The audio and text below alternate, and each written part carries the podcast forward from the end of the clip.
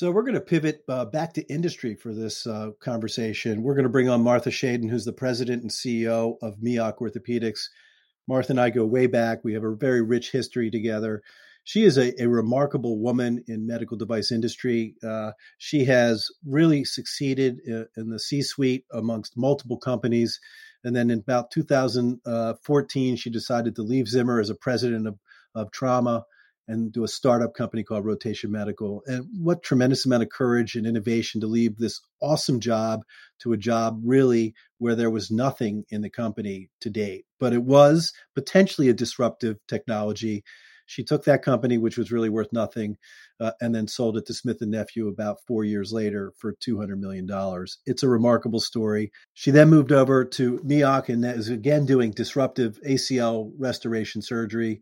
She's a remarkable woman, has a great story in industry. You're going to love this for all that are in medical device. Hashtag Files Pro.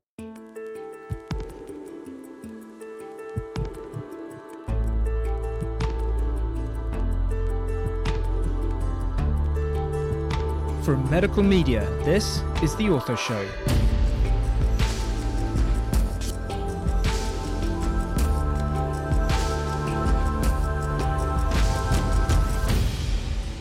Hello, world. It's your favorite opioid sparing orthopedic surgeon, Dr. Scott Sigman, here for another episode of the Ortho Show podcast, where we bring you the best of the best in the orthopedic space. I am really excited today. We have one of my most favorite people in the world, certainly my most favorite woman in corporate America, Martha Shadan, who's the president and CEO of Miach Orthopedics. Uh, Martha, it is a pleasure to have you on. Thank you, Dr. Sigman, and back at you. You're my one of my favorite surgeons, if not my favorite. Oh, there's a lot of we don't want to piss anybody off. You know a lot of people, Martha, but I do appreciate that very much. You know that. So, uh, so to our listeners, Martha and I go way back. But before we get to our relationship, you know, I think you have a, a, a really remarkable story uh, of your spot in, in corporate America within the C suite and women uh, in general. And uh, as best as I can tell, I've looked through your bio. I think you came out of the womb as a vice president. I don't see you listed anywhere less than vice president. But but uh, let's go through it. just tell everybody where you're from originally, and and then we'll work through education, all that good stuff. So, um, originally I'm from Massachusetts and I currently reside in Massachusetts with my husband. Um, and um, so it, I um, left the state for a while um, working in corporate America and came back to Massachusetts in 1985 um, and have been here ever since. So you you did your undergrad at UNH, and then we've got to give. You know, I'm not so sure if Sharif knows this, but we have a little Michigan State Spartan activity here. We do. Where you got your you got your masters. Is Sharif aware of your green heritage? I, I think so, but uh, we we should probably just remind him. Yeah, I, I think so because, as you know, he bleeds green. His his oh, X-ray yeah. equipment's all got Michigan State. He he loves the Spartans, Sparties for sure. But and then you come back to Northeastern, you get your MBA.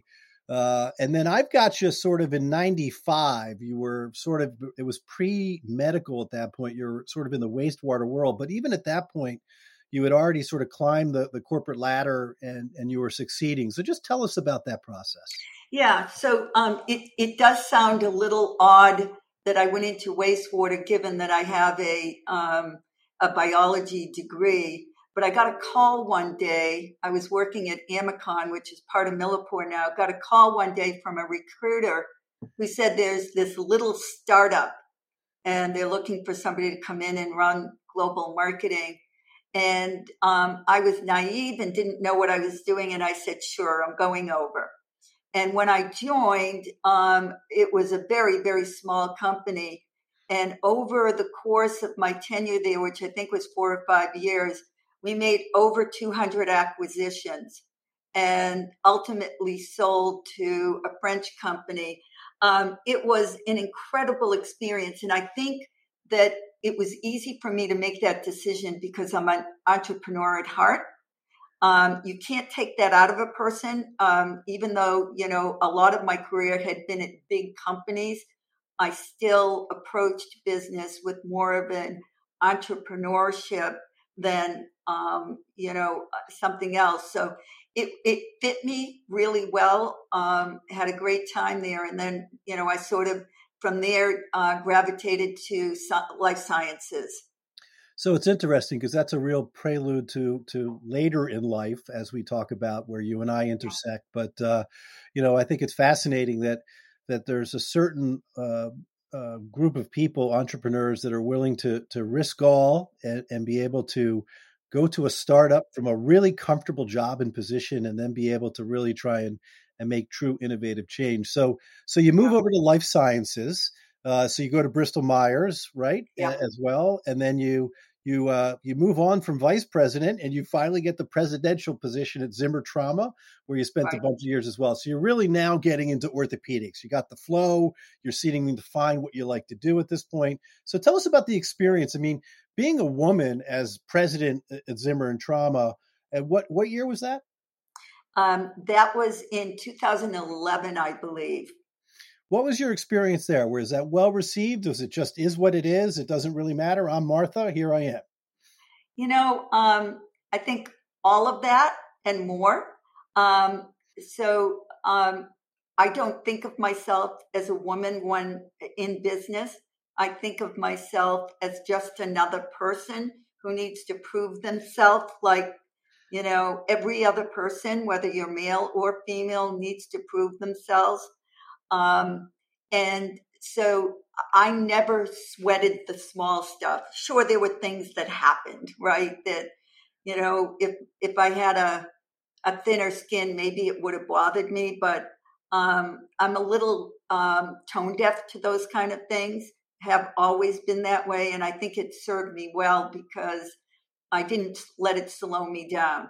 The other thing is, um, you know, I never thought that my opportunities were different than a man. I never apologized for being a woman and I advocated very strongly. And I've taught my daughter to be a strong advocate for herself. And I think that um, that's what women need to do. We need to advocate like men advocate. We need to ask for it and uh, don't make apologies. Um, you know, there is a real um, if you look at the the um, the literature if there is a job posted men will apply for that job um, whether they have all of the requirements or not. They say i have 80% of it i'm good to go i can do that job. Women on the other hand um, feel that they can't really apply for a job unless they've ticked off every single box. And um, we've got to get over that. You know, we've got to work to approach these things like, yeah, I don't have everything, but I'm smart and I can learn it. Yeah, I mean, you're this is just amazing advice and counsel from someone who has really achieved greatness uh, and risen to the top. So, all of our listeners, you know, this is as good as it gets. Martha's up uh, giving us great information here, so that's fantastic. So, again, you know, here you are. You know, you're at Zimmer. You're there for a couple years. You're doing great. You're at one of the largest medical device companies, eh, you know, in the world, especially within orthopedics.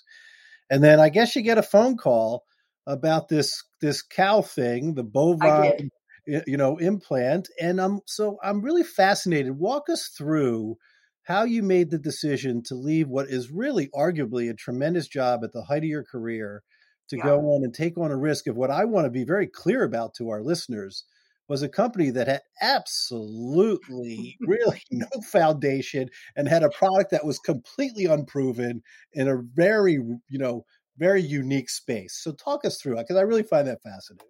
Yeah so um you know i love zimmer. It's a great company um, and there was um, a lot to do and uh, we were making um, some really good progress. I got a call one day as you said um, from a very convincing VC who was the chair of the board over at Rotation Medical. And we got talking, and one thing led to another. And um, he, he, he knew which buttons to push in me. I would say he was a master at um, negotiation and convincing me that this was the right next step um, the technology I felt was um, so disruptive and breakthrough. I felt like I needed to be a part of it. Um, and so um, I, I jumped. I made the jump. I, it was risky. I know that. Um, Siggy, I remember the first day I presented to you, and I'm sitting across the desk from you. We didn't know each other, and I'm explaining this technology, and you laughed at me, and you said, "You, I mean, you didn't believe a word I told you, not a word."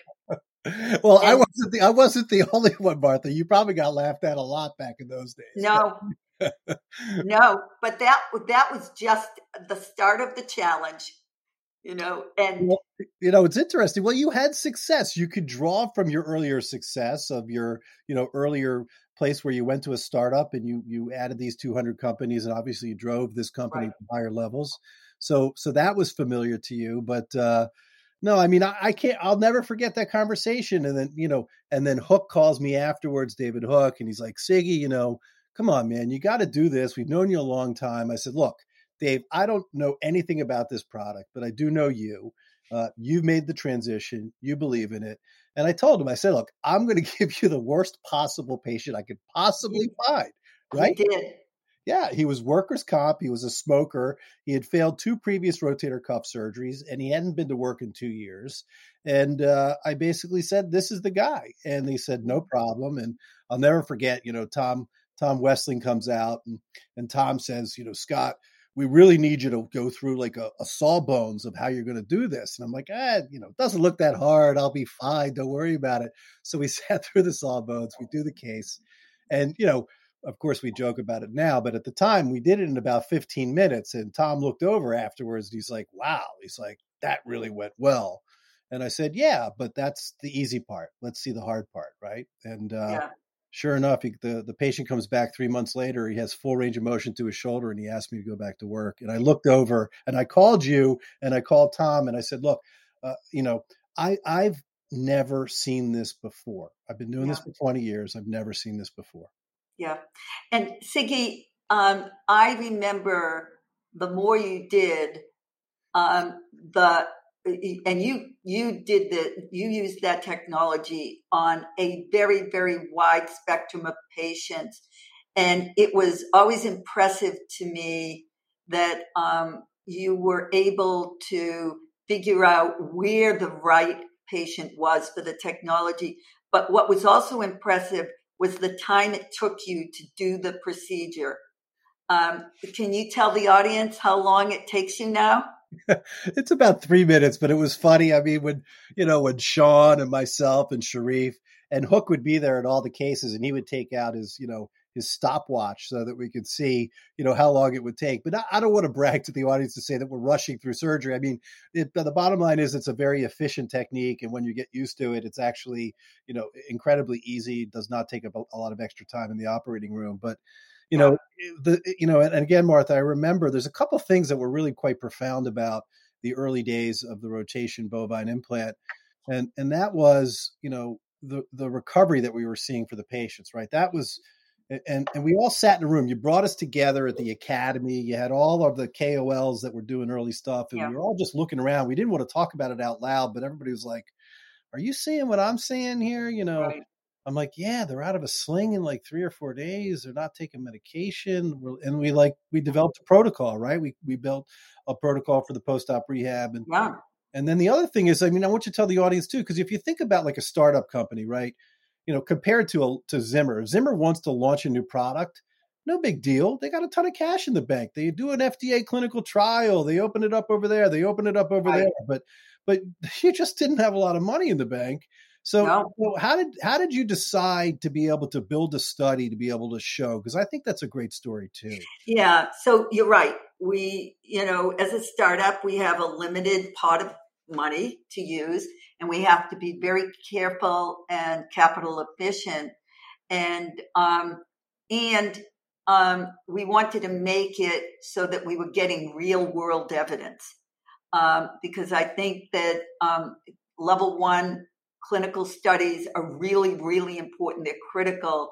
And I also think using it, um, in, you know, practice is also very important because you learn other things. And we were a company that wanted to understand and learn as much as we could. So we started a registry and we recruited um, a, a, number of surgeons who had also had interest. And um, it was a patient reported outcome registry where the patients went online and entered their um, their uh, outcomes at um, pre uh, prescribed times.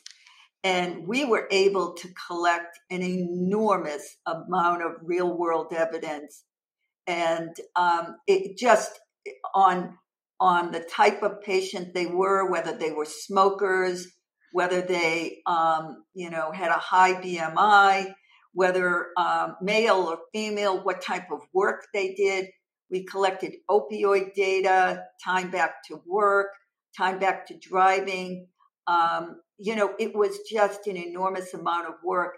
And out of that um, came some really profound learnings about the technology um, that, um, you know, you and others were uh, uh, big contributors to. Yeah, and and I I'll never forget sort of the brilliant maneuver where we're like, all right, what are the controls, right? And how are you going to judge this against what was done traditionally, right? And right. you and the team, you know, came up with the idea of the SOS data, which was initially yep. part of Arthrex, but then became public public as part of ANA, an arthroscopy, you know, Association yeah. of America and you could you could look at the cohorts for the same thing for partial rotator cuff tears and full thickness rotator cuff tears where you had reported outcomes from these other doctors from all over the country and then yeah. you could line them up against each other and really yeah. see how they do and you know i'll never forget it when louis mcintyre you know presented the first time at ana the data you know it was like rotten tomatoes like the dude needed a screen up there from all the things that were thrown at him right, right. You know, and then literally it was a year later, I think, and he got up on the podium and then he presented the two year data and it was ho hum. Everybody was like, "Oh, okay, that looks good, great stuff." You know, yeah. from this, what is this crazy thing to becoming yeah. something that became accepted, and then obviously, you know, uh, over over a number of years, more and more doctors became a part of it, and then. Yeah. The, the, the success story for any any startup CEO, right, is to be able to take it across the finish line and either go public or get bought out to a, to with a larger company that gives you legitimacy. And then in yeah. 2018, I believe, Smith and Nephew, uh, December of 17. December of 17, Smith and Nephew, one of the largest medical device companies in the world, purchases Rotation Medical, and you are legitimate. How cool was that? Um, it was pretty cool. Yeah, we liked that. well, that's like an understatement. Come on, Martha. I mean, you're working hard. This is your baby. You know all of the things that you need to do, and then finally, you know, you get there, and then I'm you you stay on for a while too. Obviously, they want you to be a part of the transition as as it moves on. But what was so? I mean, you know, I feel again like I'm uh, I'm on Guy Raz from How I Built This. But but what was your market cap? You know, for Rotation Medical when you took over as a fledgling startup and then what was the market cap that it went for when it was purchased by Smith and Nephew? So, um, you know, I, I can't remember precisely the number, but let's say it was low um, single digits, right? It was it was pretty. I mean, it just didn't have one, right? Um, and when we sold, we sold for uh, two hundred and ten million dollars. Pretty remarkable story, and it has been doing remarkably well for Smith and Nephew. They've I think recouped all of their investment by now, if I'm not mistaken. Um, uh, let's just say Smith and Nephew, I think, is pretty happy. okay, that's a, a great corporate way to uh, politically correct say what we're trying to say here. So that's awesome. So, so again, you know, here you are, you hit one out of the park, which is you know a great accomplishment for yourself. Uh, you know, a lot of people would just say, you know, I'm going to take some time off, right? I mean, this was a win. It was a, uh, you know, I'm really, you know, proud of what I've accomplished let's take some time off and see what's going on. But not Martha. Martha is the queen of bovine, and she then gets approached by Martha Murray and crew. And tell us about your next venture, where you are now, and what's happening. Yeah, so um, I was approached by one of the board members of Miach Orthopedics. And um, Miach Orthopedics um, has uh, the Bear implant. And if you're uh, listeners don't know what that is, This is an implant, again, that comes from the cow that is used to enable the body to heal a torn ACL. And Siggy, the story on this is very um, similar, but easier to tell. Um, do you remember when we were talking about um, the cow patch? And we would say, okay, you put it on the top of the supraspinatus and it heals on the bottom. Do you remember that? And the fact, that nobody... you're, the fact that you're saying cow patch out loud to me is unbelievable. right, right. Tell that story. I mean, so forever, you know, Martha would be up on the podium and and she would lead off and she'd be like, "Yes, this is the the, the rotation medical bovine bioinductive implant." And then I get up there and I start talking. And if you try to talk to a patient, you say, "Oh, we're going to put in this bio, you know, bovine biomedical. What, what is this thing?" And I'm like, "It just came to me one day. I'm like, oh, it's it's the cow patch."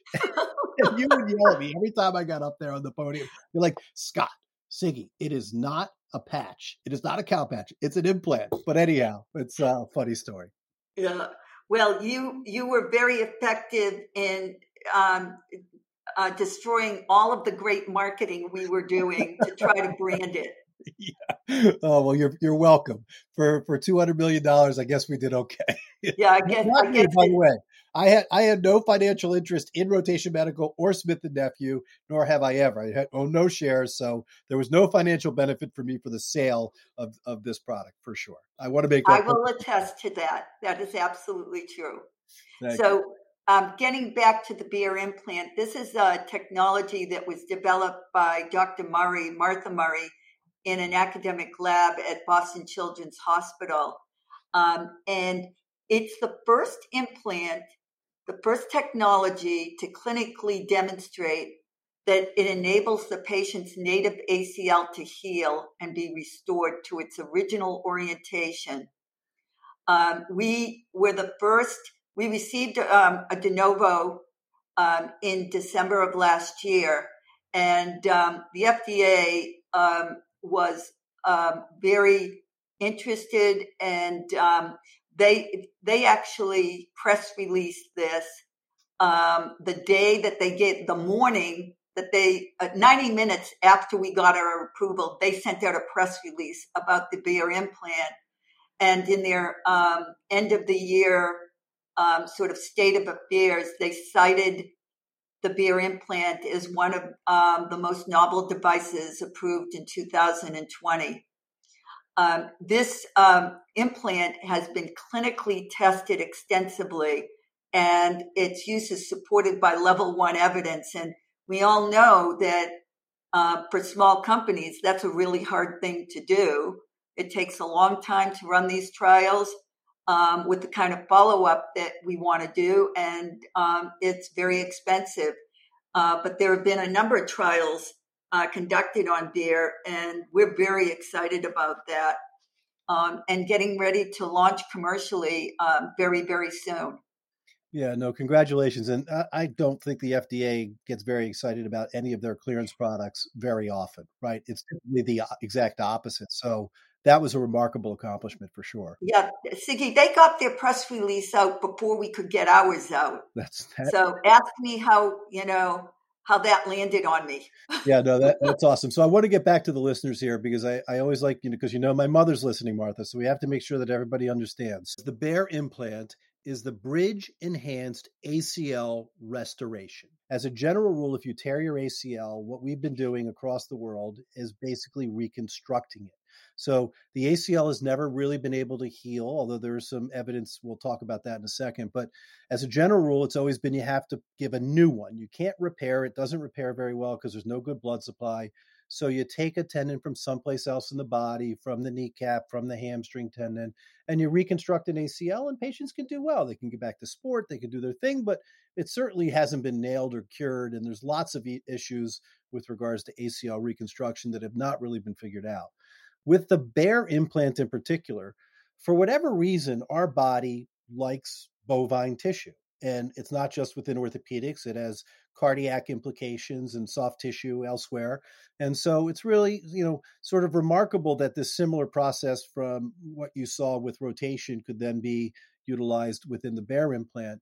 And rather than reconstructing, what you're doing is you're taking this implant, putting a little bit of blood on it from the patient at the time of the surgery, and then you're attaching it between the two stumps to allow the body to heal itself and create its own ACL to heal, which really has not really been done. There's a lot of good, you know, science that's been coming out with Greg DiFelice, who's one of our uh, one of our uh, big fans here on the Ortho Show. I call him the ACL repairer. So there's been a lot of a lot more discussion about the repair of the ACL, and I think in particular the BEAR implant is going to have a really remarkable uh, place at the table for that ACL repair discussion. What do you think? Yeah, so um, a couple of points I want to make so that um, the audience um, knows how to think about this. First thing is that um, the the BEAR, which is the bridge enhanced ACL restoration, um, is um, a, an implant that reabsorbs within about eight weeks, so it goes away, and it's replaced by the the new growth of tissue.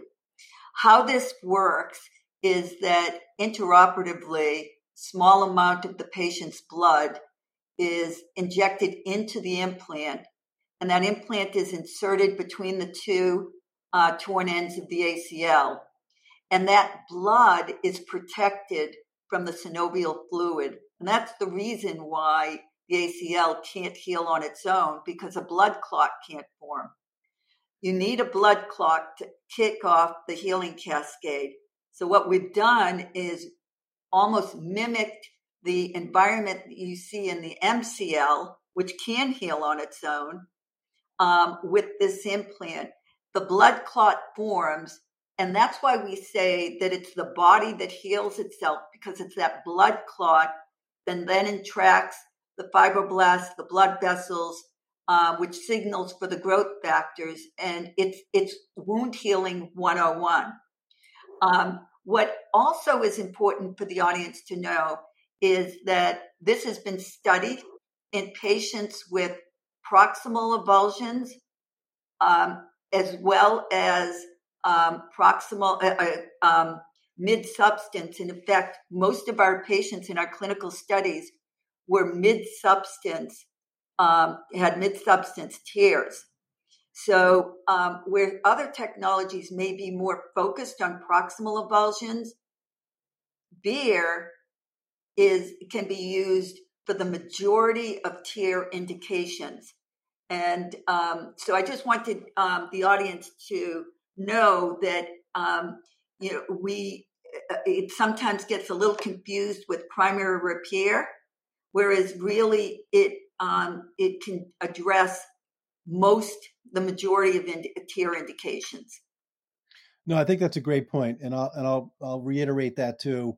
Uh, the bottom line is, is if you're going to try and do an ACL repair with standard techniques that we have available now, they use sort of the rotator cuff instruments, but the ACL has to be pulled off of the bone right. to be able to be reattached, and that's right. what Dr. DiFelice is doing, uh, and other doctors around the world.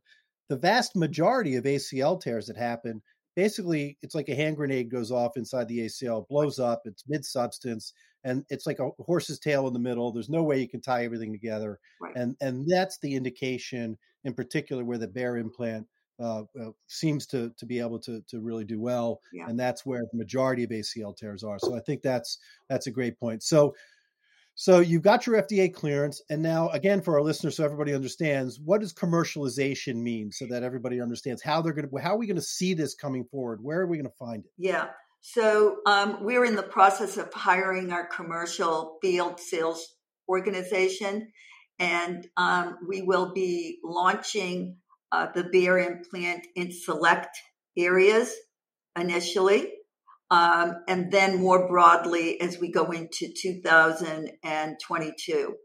So um, there will be some territories, um, some regions of the country that will see BEAR sooner than later, but by the end of next year, I think that um, it would be more broadly available. So the bottom line is, because at this point it's got its FDA you know, approval at this point, uh, doctors can now actually do this implant with standard technique without having to enroll patients into a clinical trial. Right. Although clinical trials will still be continuing right. to further prove the science. That's that's exactly right. Thank you. Yeah, yeah, you're very welcome. That's fantastic. So, you know, uh, Martha, this is uh, uh, we love this stuff. You know, we we have um, incredible people from all over the world, orthopedic surgeons, industry that come and tell their stories. You know, I want you to give. We're we're nearing the end, but I want you to provide a, a piece of advice. Now, I know that you you you see yourself as as a person, not necessarily a man or woman in industry, but for the young women out there that are mm-hmm. really considering, you know, uh, corporate job, corporate uh, process, and moving into the C-suite, becoming a CEO, president what type of advice would you give them uh, to be able to help achieve that goal? Yeah, I think um, following your true north and really um, focusing in on um, what what your goals are, what you really want to do, um, and then advocating for yourself. Really um, believe in yourself. Don't take no. Figure out how to get there. Learn, listen, um, and uh, develop yourself because you're in charge of your own career, nobody else. Uh, don't abdicate it to anyone else. Take charge and um, make it happen. It, it's not easy sometimes, um, but uh, at the end of it, if that's what you really want, um, then it, you'll make it happen. And only you can make that happen. Yeah, fantastic advice, Martha. You know, I, I so appreciate you. We've had such a rich history together.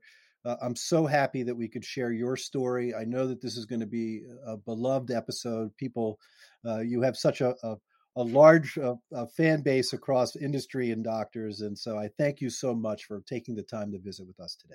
Thank you, Dr. Sigman. It's been a pleasure.